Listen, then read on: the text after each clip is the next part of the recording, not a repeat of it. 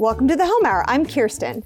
And I'm Graham. And this podcast is the home ec class you wish you'd been offered. We're two moms aspiring to create gracious homes that are welcoming and functional, all while dealing with real life schedules, budgets, and children. Stick with us and we'll share and show what we know, what we've learned, where we've messed up, and how to fix it.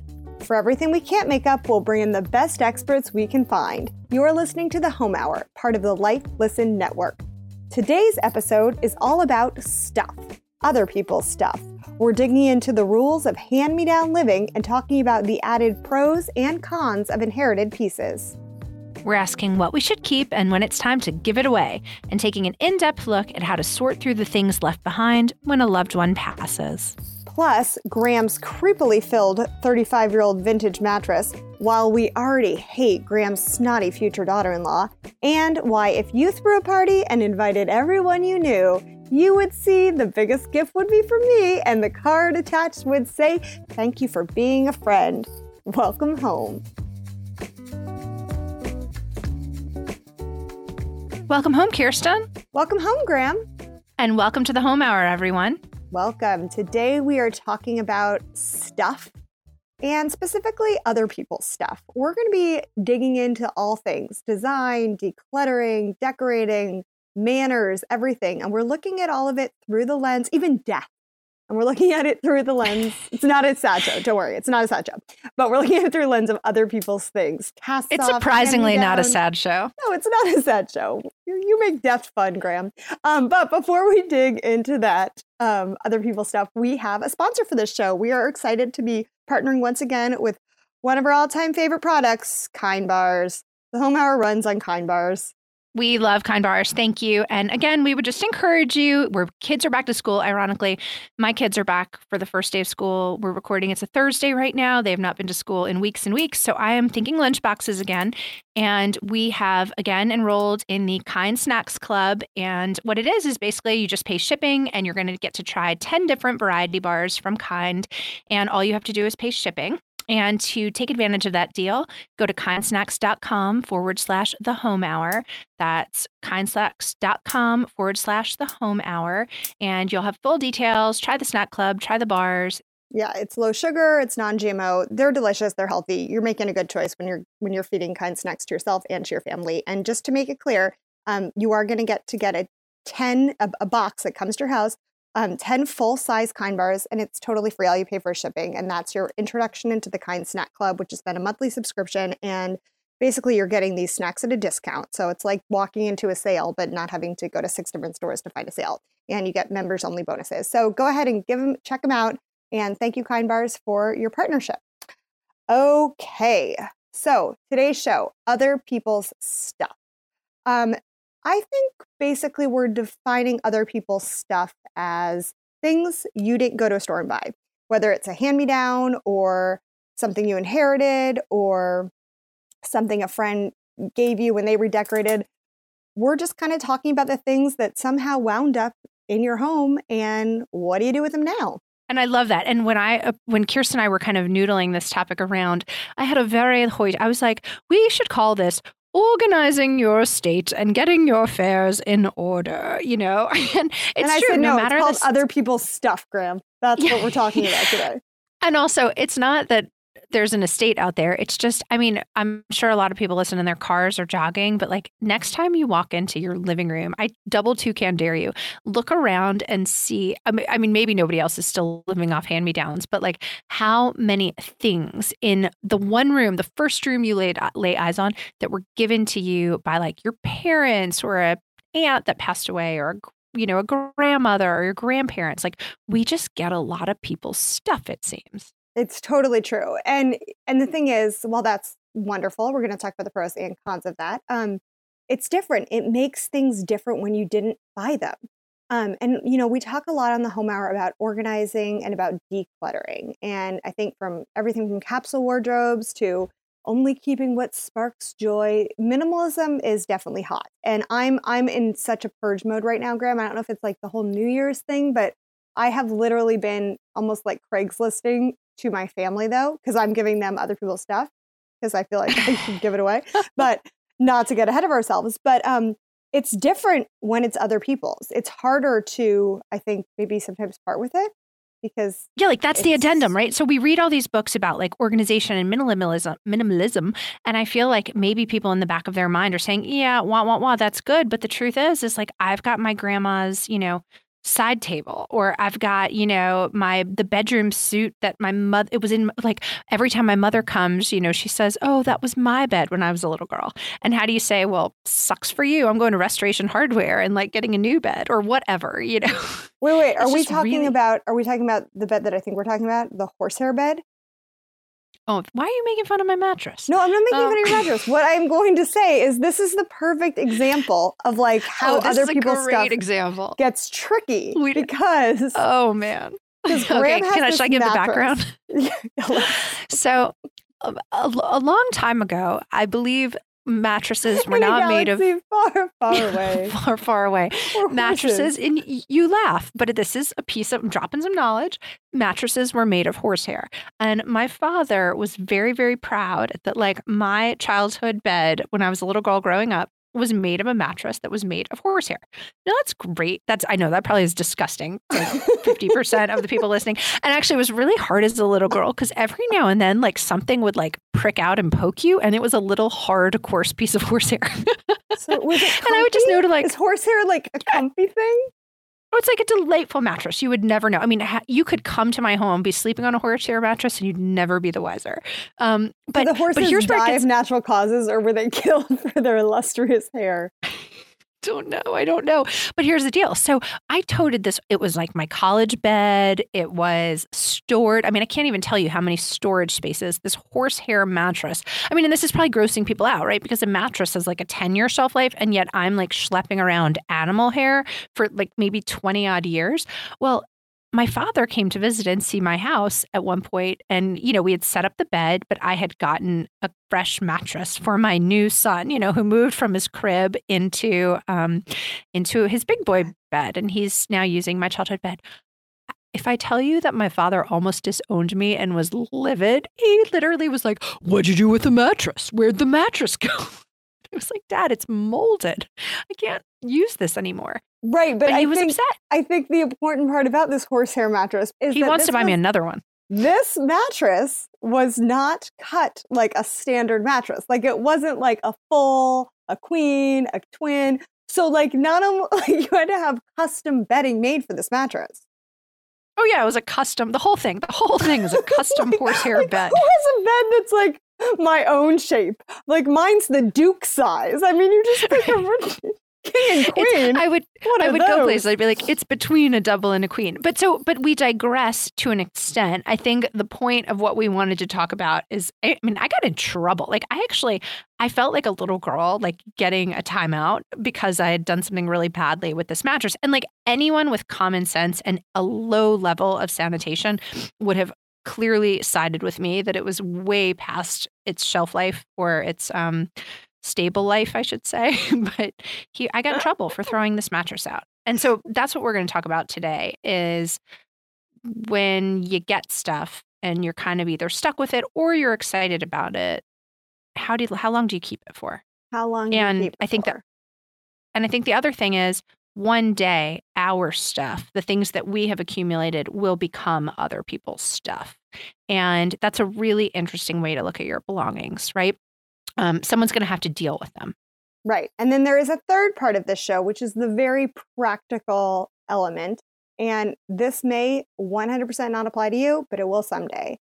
So Graham recently, both of us recently lost grandparents, and Graham was part of going through and cleaning out her apartment and, you know, getting family heirlooms and things that were going to be passed out to different family members, and just sort of that process and what is that like and how do you do it and how do you, you know, honor those memories and honor the person and honor the things they kept and not cause family fights or any drama. So Graham's got some really useful tips because she really turned it into a science. So I have to give myself a pat on the back. I think it really worked out well. I think it was a very fair approach, a very honest approach. But, you know, you have people's feelings get caught up in stuff and things. And so they do. Okay. But so I thought you had some really. I have a best practices that I think we all should do because I didn't do it. I got a coffee table that was a hand-me-down, and then I got a new coffee table because I'd wanted this coffee table forever, and I got it on One Kings Lane, and I waited till Cyber Monday, and I got it 50% off, and it was so wonderful.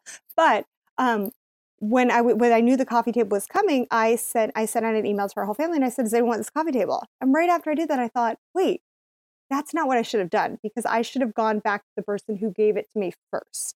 And it turned out no one cared. Everyone was fine with it. But I just thought, I think that's a best practices. If you're going to give away something that someone gave you, I think you should always ask them first if they would like it back. Hmm. Well, what if that person's no longer living? Well, if the person's no longer living, then I would give it to I would offer it up to other family members first.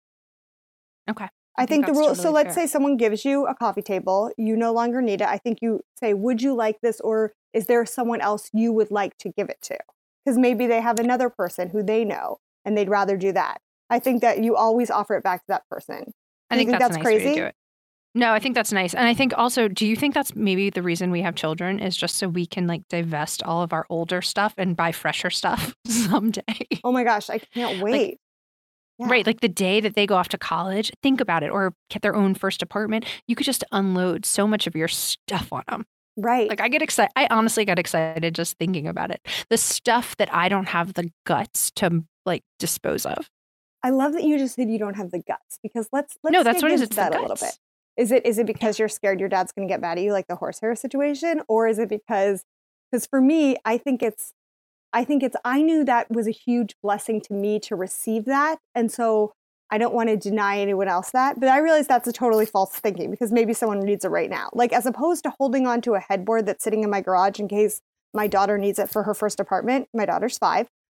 Maybe there's someone who needs it right now. And maybe that's how I need to look at it. Okay, so I'll draw an analogy, and this comes into my life all the time. I feel like we'll be out at some place. Let's say we're at a parade, and someone comes by, and they hand my children like 2 little American flags to wave or something like that. Maybe nobody else struggles with this kind of thing. But to me, you don't put an American flag in the trash can, right? But I accumulate a lot of stuff like that all the time. I mean, that's not a valuable piece, but I get something like that, and I feel badly about it. So it's something that I wouldn't throw in the trash can, but I kind of want out of my house because like we have enough flags or we have enough of whatever. And so, yeah, what I do is I just box it up and give it to Goodwill and I kind of let them do the dirty work. Oh, Goodwill does all my dirty work for sure. For sure. Things that I'm like, this is probably just trash, but I think there's some sort of environmental reason I shouldn't get rid of it. Yeah. Like it's actually, we owe Goodwill a huge debt of gratitude because I bet a lot of people listening out there, we let Goodwill do a lot of our dirty work.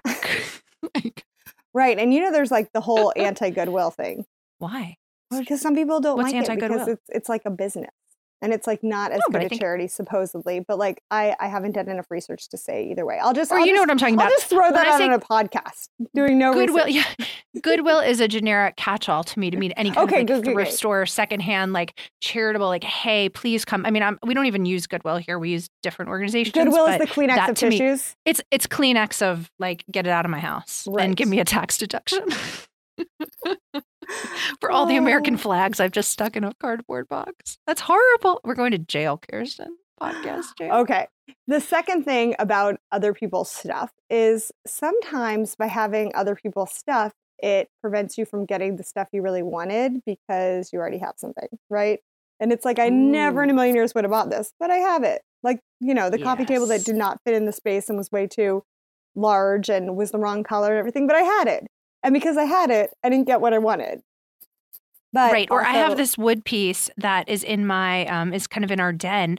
And it's a very farmhouse looking, and there's nothing farmhousey about the den. But because it's a nice piece and it's a special piece and it's an old piece and I'm clearly not supposed to get rid of it, it's forced my den to be more farmhousey. Right. And the thing is, we all probably would love to redecorate our entire houses, get new brand. I mean, it's just not realistic, right? These things cost a lot of money, which is why we pass them on and hand them down and keep them for so long. So I understand like, well, a coffee table I don't like is better than no coffee table. Mm-hmm. But I think the problem is what you just said is then I start decorating around the thing I never would have picked, Yeah.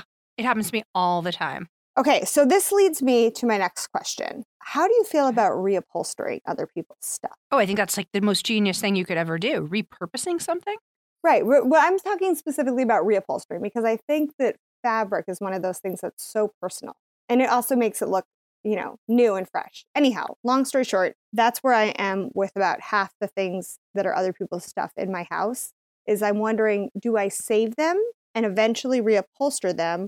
Or do I just get new stuff? Okay, I'm breaking out like the fact that we are listed in the design category of podcasts. I could talk about this for ages, and I won't because it's going to bore you. But 1,000 times over, you reupholster the heck out of that baby. My thought is if something is coming into your home, it is there for like the sentimental memory, but it's also there for the good bones, right? Because today things are made out of particle board, whatever. I mean, a lot of like the sofas and the end tables were made out of that nice solid wood that you now have in your home. So you've got like a really good piece. But I say, this is my own theory on it. It's like game on how you want to use it. If it's come into your home and someone's given it to you, if you want to paint it purple and put like, you know, pin studs on it, whatever it is, you go to town and make it the way you like it. Okay. I like that. I think the biggest thing though to remember is before you do anything to a furniture piece is you should really know, be very clear about everything. Don't live in denial. Some ever denial just yourself like, oh, I'm just going to accidentally paint one little piece of this giant, you know, wall storage center that's going to take me the next 7 years to paint. Like you need to know if you have the time, if you have the ability, and if you are really going to like it for what it's going to eventually cost. Because that's the thing that I think is really important to remember is these things, they're never cut and dry, right? So you really need to analyze the piece and say, what do I really want? And if all is said and done, I end up spending all this money doing this or all this time doing this, would I have rather gotten something new? And so I found a great article on Houzz, one of my favorite websites, Houzz, and it's by Becky Dietrich. And she talks about, and we'll link to it in the show notes, but she talks about some questions you can ask yourself, and she brings up to clean, to reupholster, or to replace it. And I forgot about really cleaning things, like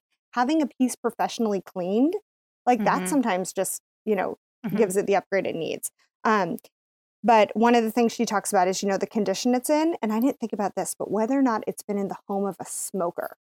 Okay. Which, you know, a lot of these things, they are. And forgive me if you hear what does she say? Just trash it? Yeah, she's kind of not into the if it's been owned by a smoker. And then she also if it was built in a meth lab, like just soaking it. It's soaked into the bones. Yeah, like I guess what she's saying is like, even if you strip off all the fabric and the stuffing, like it's in the wood somehow. I don't know. I'm sorry if anyone... Yeah. And you know what? That's true. Can I just go off on a little side note for a second? We got a new mattress this weekend. We got one of those Tuft and Needle mattresses. And there's a couple different companies doing this, but they're those foam mattresses that come in a box. You know what I'm talking about? Big mistake. Should have been a horsehair. Okay.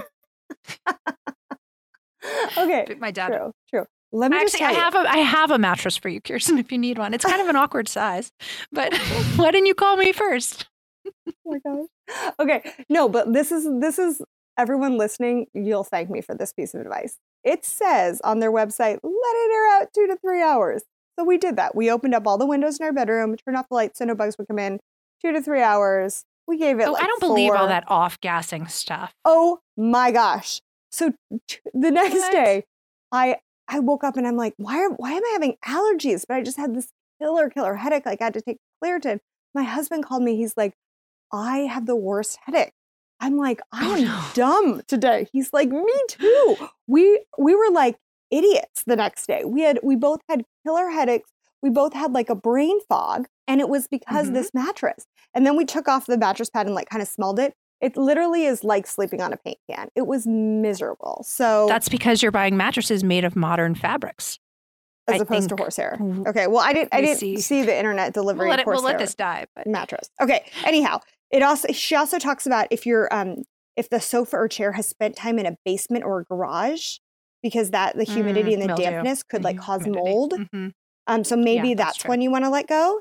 And then she also talked about if it's ever been somewhere where super gross, but bed bugs, you know, the bed bugs got to go. But how do you know? I mean, you sometimes don't know. I don't know.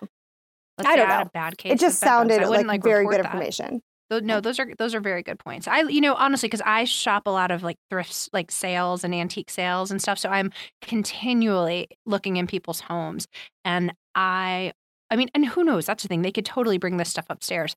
But I do buy like upholstery pieces at these kind of estate sales that I go to, and I won't buy it if it's a basement. If what? If it's in a basement, you get a sense. Mm-hmm. I won't buy it if it's like stored in the basement. Although who knows? They probably have had it in the basement and brought it right upstairs. But for the most part. And then I think the other thing is, if you don't love it and you don't have a sentimental attachment to it, but you think like, well, it's just cheaper to have this and reupholster it, like, no way. To get a good fabric and to have it reupholstered, oftentimes you're going to wind up with something. I mean, obviously, if you love it, it's probably going to be better quality than something you would have bought new, right? But, knowing that really it's not a money saving thing. It's a because it works thing, right? Because if you're trying to do it to save money, you probably won't. So if that's your reasoning for reupholstering and repurposing, it's probably not your best reason, because you're probably really not going to save money. Right. Especially if you pick a fabric you like, Okay, Graham. Well, I recently, so basically I had a project come up where my grandmother has passed away recently, and she just was an elegant, wonderful woman, and was not a hoarder by any way, shape, or form. Lived in an apartment. It was an uncluttered apartment. And it wasn't minimalist, but it was just a house. It was probably like most of the people listening. It was just, not a house. It was an apartment, but it was a 2-bedroom apartment. It was a home. Right. It was a home, and it was her home, but there was nothing gross about it. It wasn't cluttered. It was not an old person's apartment. It was a lovely space. But I think, and this is something we need to talk about, is there's two elements to this, is we have all this stuff in our homes, and it gets left behind when you pass away, right? And eventually, and you could say your children can go through it, but we're talking like waste baskets, the clothing, the little stuff in your kitchen drawers, all of that, someone's going to be sorting through someday. And I recently had the opportunity to kind of go through that as far as helping divide it, not for me, but for my father and for his siblings. And I think I have some really good pointers to do that. And if anyone's thinking of that, and again, our listeners, we know that you are typically parents of young children, and this is probably the furthest thing from your mind. You're probably looking at your toy room right now while you're looking to this, being like, I'm not going to leave a Tickle Me Elmo doll. I'm not going to photograph that. I'm not going to put it on a spreadsheet. But there's a lot of stuff in your house that you could. And I think it could actually. So basically what I did was I went to New York and I helped photograph everything that was in the apartment and disperse what could easily be dispersed, get rid of what was like a clear no-brainer to get rid of, but then also document it such that people could choose what they wanted. Okay. So I'm going to ask you questions about this process, because I know you took this to a really professional level without a professional company. But so I want to ask you about this. So I'm going to do a little bit of like interviewing with you. Okay. So how old was your grandmother? She was a grandmother. So she was 90, 91, 91. And, and this was sort of her downsized home. So what had happened? She had lived in a house and then moved to the apartment. Right. So she had done a beautiful job. She had lived in a, large home on Long Island. It was like a 6-bedroom house with my grandfather.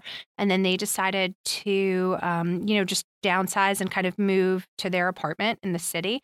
And they did a really good job. I mean, during that transition of their life, they got rid of, you can imagine how much stuff they got rid of. And they dispersed that while they were living. And that's really fun and easy to do. And so, I feel like that's a pretty common thing for people, is to kind of do an initial cast off when people move into smaller homes. Right. Well, and that's the other thing. I don't want people listening, hopefully, to say like, oh, this is not germane to my life, because I would say this is something, heaven forbid, for insurance purposes, that you should be doing right now anyway. And I think if you want to take like the scariness of, oh, my gosh, someday people are going to be going through my stuff, this is a really good thing to document. And it's so easy with smartphones right now to just like take a room at a time and take a picture of everything in the room. Can I just tell you, I saw the funniest meme, and it was like an estate plan. It just said, in the event of my death, delete my Google search history. Oh, delete my Google search history? Yes, like what I've been searching on Google. I'm more worried about people just going through my stuff and being like, oh, Kirsten, why did you save that?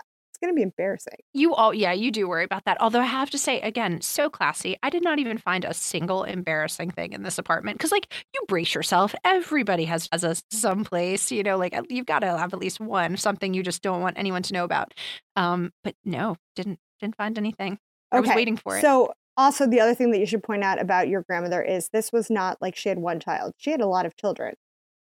Mm-hmm. Right. There are 4 children, and so basically what I would say to do, and this could be for your house or if unfortunately you're stuck in the state of having to do this for a loved one, it could be anyone. Hopefully before someone's died, they've at least allocated some of their things, right? So you can like go through the rooms and you could say, well, I want this person to have my bed. I want this person to have, you know, my sofa, whatever it is. I want this, you know, go through the jewelry, whatever it might be. Put that on an Excel spreadsheet and list out who you want to have certain things. And then you'll realize just how many things are not left on the list, right? Like maybe some of it's garbage, like the waste paper baskets in the guest bathroom, or I mean, it sounds crazy, but like the plungers in the restroom. I mean, obviously you're giving those away or throwing those out, but there's just so much stuff. And then what you should do is take all of those unallocated items that need to be listed and list them out on a big spreadsheet. So you listed out like toilet plungers? No, not toilet plungers. Like those went like things that you just were going to give to the Kleenex version of Goodwill. You just did. Like right. Nobody cares. Well, but things like, so in this instance, let's say, I mean, I think this is a valuable episode is that I think what happens is most people go through their home and they know what's important to them and they know what's valuable to them. And they typically list it out for someone in their family to have, right? But it's still, that's really only about 20% of what you have. Okay, and can I ask an etiquette question? I don't know if you know the answer to this, but okay. But I have a relative who is elderly, and she's asked me before about what I want. And on one hand, it's weird because it's very thoughtful and sweet that she wants to give me stuff. Mm-hmm. But like on the other hand, I think a lot of us get that question. I bet a lot of people. You know what I mean? I don't know what to say. I'm like, definitely. She's like, would you want that mirror? Would that fit in your house? And I'm like, yeah, but I want you, you know, I'm like, let's not. And part of me just wants to be like, let's not even talk about it, you know, because I don't want to. I say you talk about it. I say you totally say, yeah, I want that mirror. Okay. And I think it's a huge gift to the person. Aunt Bonnie, if you're listening, I want that mirror. Oh, I like Aunt Bonnie. I met her before. Yeah, take the mirror, Kirsten. I mean, really, I feel like I get asked that question by a lot of people all the time. And I'm always like, yeah, I want this, you know, maybe you can give that to someone else. I think she might enjoy it a little more, that kind of thing. But I think it's helpful to the person who is trying to, you're helping that person. You're doing them a big favor by telling them what you would be interested in. Right. But sometimes it makes you sad to even think like, oh, people don't live forever. And like, you know, I don't want that data. Of course. You know, so it's hard too, as much as you're, you know, yeah, but the rubber meets the road. It's an interesting way to, I don't know. It's a tough one, but go ahead. Okay. Back to business. Graham's sorting through everything. She's got her so basically out. You sort through everything. And then what you do is basically you just go room by room and put everything that has not been allocated onto a spreadsheet, basically. List it. I mean, like think about the trinkets, right? That's really what I'm talking about. The things that aren't taken care of, the rugs. I mean, the side tables, you know, just the random side tables, the little pieces of art that maybe aren't more meaningful. They're just the picture frames. I mean, all of those things, the books, you know, a lot of times, you know, it doesn't have to be an individual picture of everything. What we kind of tried to do was make little lots of things. So, you know, I guess everyone kind of has that drawer in their kitchen, you know, where you've got the meat thermometer and the, you know, the whatever turkey baster, whatever it is, that kind of drawer, you know, put 4 or 5 of those things together and take one snapshot and allocate it to someone, put someone's name by it, or put it on a spreadsheet and make it like you can choose those things. So basically what we did was we labeled everything with just like a tiny Post-it note and a Sharpie, and added it to the spreadsheet and then took a picture of it. And so basically what you have at the end of this project is you have one long spreadsheet filled of everything, all the items in the home, and then you have a corresponding picture to it, right? So if number 4 is the silver picture frame, you can look at the photo, you know, you can look at the Google like photo, what do you call that? The photo stream? Google Photos. Google Photos. Yeah, you could look at Google Photos and you'll see, you know, a Post-it note with the Sharpie number 4 on it next to the silver picture frame. And so what happens is then you can send it out to all the people who are, you know, part of the picking, and you let them choose what it is they want to get in order. So like you basically say, everyone, we want you to go through the list on your own time, use a Google Sheet document and pick things out, item like 1 through 200, just label them, like put your number by it. And then that way nobody even has to get together if it's a contentious situation or if people live all across the country. And what they do is they just pick their items like 1 through 200. Were there any, without ratting on any of your relatives, were there any items that everybody wanted? You know, that's good. I have to say, I don't quite know because I'm not sure while we were recording this if like they've gotten to that point yet. But technically, if you have like 4 siblings, let's say, and everyone has their number, as everyone should get their highest numbers for the most part. Oh, right? So like, you go around like everybody gets around, like a draft of other people's stuff. It's basically like a draft. Well, but you don't go around like in real time. What happens is like, let's say you and I are sisters, shocker, but we're not. And we, like I say, Kirsten, you go through this spreadsheet and you label like 1 to 100 what you want. And then I go through the spreadsheet and I label 1 to 100 what I want. Okay. And if I get the first draft pick, then I automatically get what I've listed as number 1. And this is more like sorority rush of other people's stuff, not NFL draft. Yeah, basically. Well, but I mean, but it's a fair system, right? Right. So like technically, as long as you and I didn't pick the same number 1, you get your number 1. And then we go to my number 2, right? And the only time I guess it gets confusing is if there's a tie, but there wouldn't be a tie because one person, like you're going in your order of how you chose, right? So if I'm the first pick, I'll always get my number 1 and my number 2. Does that make sense? Uh-huh. Yeah. So that's it. I mean, it's a completely fair way to go through and make sure that everyone gets, you know, kind of what they're looking for. I like that. Yeah. It's hard. I'm telling you, this is not an easy thing to do. Okay. So my other question for you is, was there ever, will you talk to me a little bit about collections and how to deal with collections? That's okay. So that's the nitty gritty of this kind of stuff. Because, you know, my grandma she was an interior designer and she collected a lot of things, right? And so I'll just give a really tangible example. She collected, like, what are they called? They're called twine boxes. And it's just little antique boxes that you could literally put twine in. I don't think it's a good thing to break up a collection if it's a good collection, because typically things happen, right? You would never take a set of 4 botanical prints and like give each person 1. That would be a really big mistake. I mean, right. I'm just, you know, like when you wouldn't break up prints like that, you kind of devalue the collection when you, if it has any kind of meaning. I mean, if it's not and everyone just wants a piece and they're just trinkets, then it's totally fine if they're not particularly valuable. But I don't think it's a good idea to like say that everybody gets, you know, a piece of this crystal collection. Can I ask another question? Yeah, was there ever a discussion about whether or not really anyone needed these things? And maybe if it would be better just to sell everything.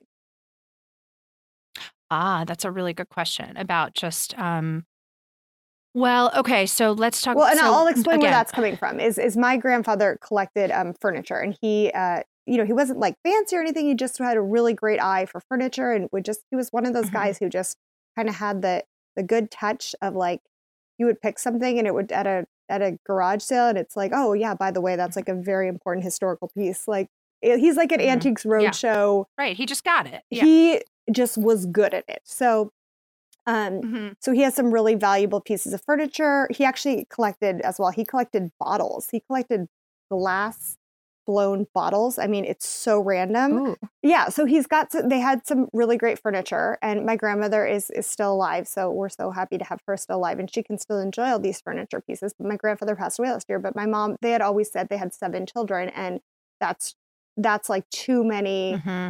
people to split up these things. So they always just said they were going to do a sale and then just split the proceeds.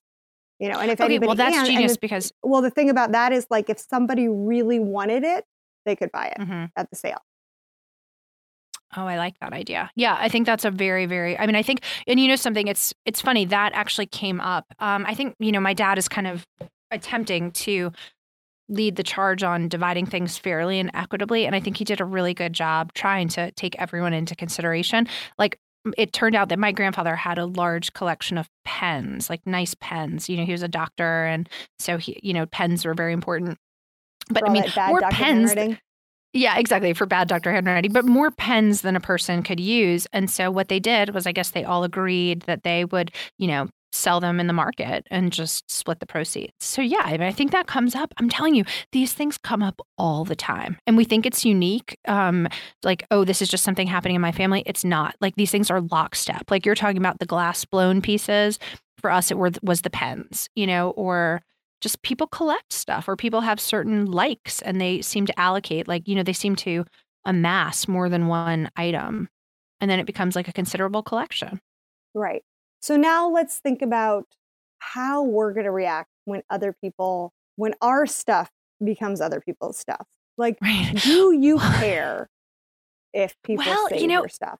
Okay. It's so funny because you have a girl in your family, and I know this is so weird, but I obviously am the mother of 2 boys, and I see kind of how they just, you know, they're kind of like, I mean, they like stuff to be nice, but they don't care about it as much.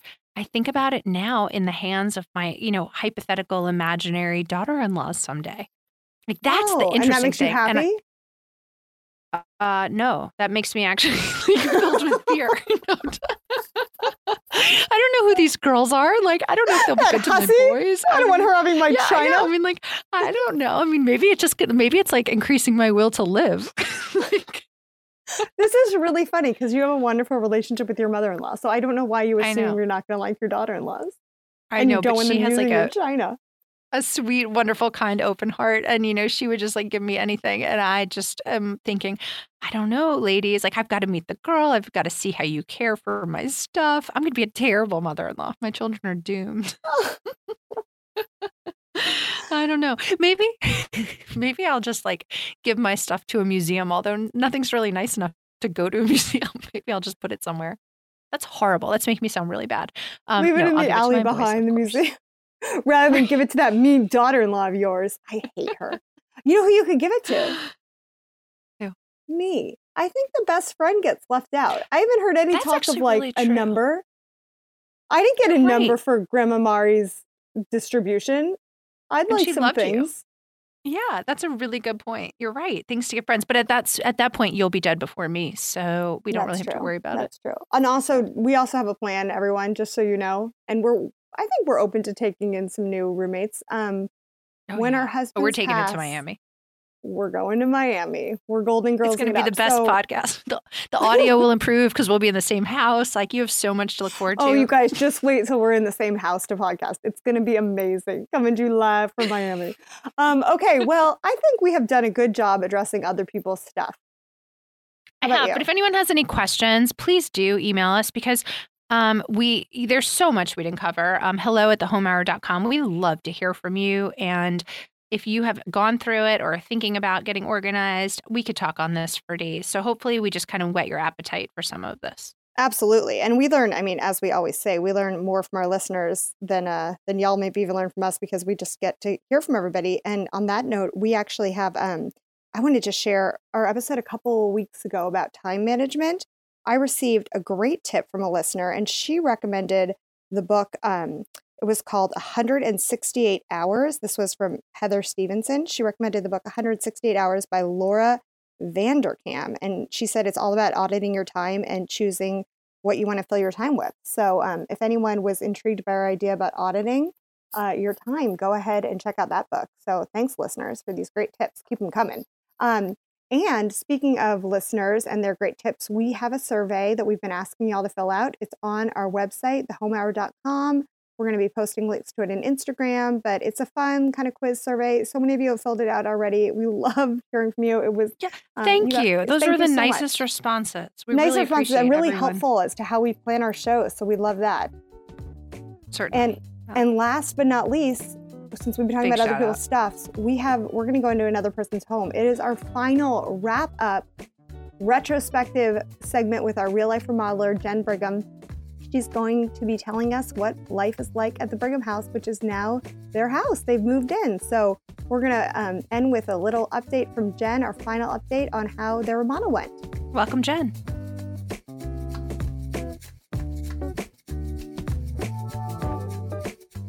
Okay, we're back and we are here for our final segment with Jen Brigham. It's like, I almost did like fake crying, but it's happy because it means that Jen is in her house. Yes, it's bittersweet that I can't come and speak with you guys often. But that doesn't mean we can't do that later on. The journey of home renovation is never complete, Jen, so you have an open invitation on the Home Hour. Oh, thank you. Thank you. Maybe I'll pop in every once in a while and tell you the latest and greatest. Okay, but so let's get down to business. Jen, you're not done, as we're pointing out. There's always stuff to do, and I know you guys still have some landscaping and stuff like that, but you guys are in the house. You were in for Christmas. Yes, we are in, and we moved in December 10th. We hosted 55 people Christmas Eve, and then New Year's Eve until January 8th, we had family in at our house. We had house guests for 8 nights. So you're officially living there. Okay, so let's do a retrospective. Jen, now that this remodel's over, what are your thoughts? Let's go through this. Well, my thoughts, as you said, you're done. And I think that's a funny thing to say because I'm not sure if you're ever done. And there are things that you want to do after that you don't want to do prior to. For example, we need several rugs. We need some art. We need some lamps. But until you really get into the space and understand how everything's going to lay out, the couch that we ordered October 15th came 12 weeks later. We just got it on Saturday. So all that kind of stuff. And you have these beautiful, pretty walls. And you like agonize on where to put the picture because you're like, if I put this picture up, I'm going to create a hole. And if I don't like that hole, my wall's not going to be pretty anymore. So I know. I think about that all the time. Did you budget in for decor and interiors as well? It's funny. So Kirsten was like, she was asking me, did you stay on budget? And I honestly have to tell everybody, full disclosure, I stopped looking at the budget after a while because I didn't want to make myself sick. Like, I mean, it wasn't super crazy, but we just got to a point where we were like, we need to do the right thing. So whatever the right thing is what we're going to spend the money on. And throughout the whole process, I've mentioned this in the past, but what was your budget? And my budget was, if I have a line item and doors and windows are X amount, if I can get them for less, then that's what my budget is. I'm not going to work towards a budget item line that's just a number, because if you can get it for less, great. If it's something that needed to be have more money spent on it, then yes, we would do that because it was the right thing to do. So it's kind of an interesting, like... Right, but I'm assuming that most people have a line they can get from the bank, and like you basically have to cap it off at some point. Yeah, so... but you get a line from the bank, but then it's like if you my husband's 100% commission, and it's like depending on what's happening in our environment, you mm-hmm. realize what you want to spend money on. So overall, yes, we stayed pretty much on budget, but again, we still have more things to do, and it'll come over time. And sometimes it actually shifts everything too, and it's like, let's do this right, and let's just not even touch that laundry room that we thought we did. Yeah, because I would always say, I mean, we're very conservative, so we probably had the option, if we wanted to, we could have spent much more than we did, but we were always mindful of the fact that this is always going to be probably more than what you anticipated. So just having some sort of cushion in the back. I will tell you, for a long time, my husband always joked and said, not joked, but we were hemorrhaging money. It was like this check. That's a funny joke. Not a funny joke. And everyone's like, don't worry about it. In 6 months, you won't even remember. And I'm like, I hope that's right. But then I took a step back and I'm like, okay, we bought a new roof. We bought new plumbing. We bought a new electrical. We bought new air conditioning units. These are not items you spend every year. So right, you're just doing it all at once. Yeah, so it was just like, I want to breathe a little. And so are we tight? Like, can I finish our house the way I want to? It's going to take some time financially, but it all turned out well. And now we're in the middle of landscaping, but it's a large yard, so we have to go in phases. And it's funny, our landscaper, I was just joking about this morning with Andrew, my husband, and said, Florentino said he was going to be here all week. And he's like, but I'm kind of glad he hasn't, because the quicker he moves, the quicker we have to give him a check. So if he's delayed a little bit, it's okay. Other than the fact that we have a dirt lawn right now, but so things like that. It's just transitioning into another conclusion is, are you glad? Were you ready? It's kind of, I would equate it to having a baby. Everyone can say, well, I want to move forward in my career, or I want to make more money, or I want to have this safe. And at some point, you got to have somewhat your ducks in a row and understand that this is the right thing for you, but you're never really going to be ready. And until you jump in, there's going to be so many things that come along that you may have never thought of, or surprises or whatever. So you just kind of have to move on and be confident in your ability to succeed and complete the remodel. I like it. So you're saying bite the bullet and just go for it. You have to have an exit strategy. Wait. She's saying bite the bullet, but this is a woman who sat for 5 years and had like six years and had, bathrooms that didn't have like a sink. Working water. I mean, okay. So you were very patient. So okay. Now that you're done, you're like, yeah, just do it. Just jump. But what I mean is like. And jump 6 years later after we strategized. Okay. Fair enough. But I will say, like, you have to have your ducks in a row. You need to understand, like, my whole big piece of advice is having an exit strategy. Like, what is the worst thing that can happen? And if you can figure out how to maneuver the worst thing, then you're going to be okay. And by exit strategy, what you mean, I know you well enough that I can translate for Jen. What she's saying is, like, if tomorrow we all got illnesses and lost all of our jobs and didn't realize we forgot to pay taxes for 4 years. Right. And like, could I sell this house and come out okay? That's what you mean by yes, strategy. You're talking about, like, could I sell this house and not be in a room? Exactly. Like, could we sell this house and buy something else? Yes. And one more thing, I know I'm talking a lot, but we have our patio home. So the one that we moved into that was a rental, and we still have that on the books. So that's our next step. In the next week or two, we're going to get that ready to be put on the market. And once we get that off of our books, I mean, celebration. That will be great to have that off and have one home. I hear you, Jen. Hey, will you do us a favor? I want to see how the beehive fireplace turned out. I want to see a few interior shots. Will you send some so we can put them up on our show notes? How did this compare to the time that they told you this would take? Awesome. Really? Yes, exactly. So he told us about 6 months. We moved out a week before Memorial Day. So what's that? And then we moved in December 10th. So June, July, August, September, October, November. So a little around 6 months. And I actually told him that we needed to be in by December 5th, knowing that we actually didn't need to be in by that time. But I was very adamant. I did a lot of, like, I don't want to say pushing, but prodding people along. Like, I would reach out and say, what can I do today to help move this process forward? I don't want to be the delay. Or reaching out to so-and-so, you said you were going to do X and it didn't happen. Now, working with... You were very hands-on. Well, only in the sense of what I could be hands-on. Just making sure, like, I did have to order certain things. I did have to do certain things. So I wanted to make sure that I wasn't the cause for the delay. All in all, Jen, are you glad you did it? Are you happy? Is there something you regret? Is there something you would do differently? No, I am happy. I wake up and look at my house, and I take a shower, and I'm like, everything works. This is amazing. And then 2 nights ago, it rained in Arizona for the first time in a while. And my husband came over to me and gave me a big hug, and he goes, Jen, isn't it so exciting that we have no roof leaks? There's no water that's going to come into our house. And I was like, yes. It's the little things, really. Totally, it is. I agree.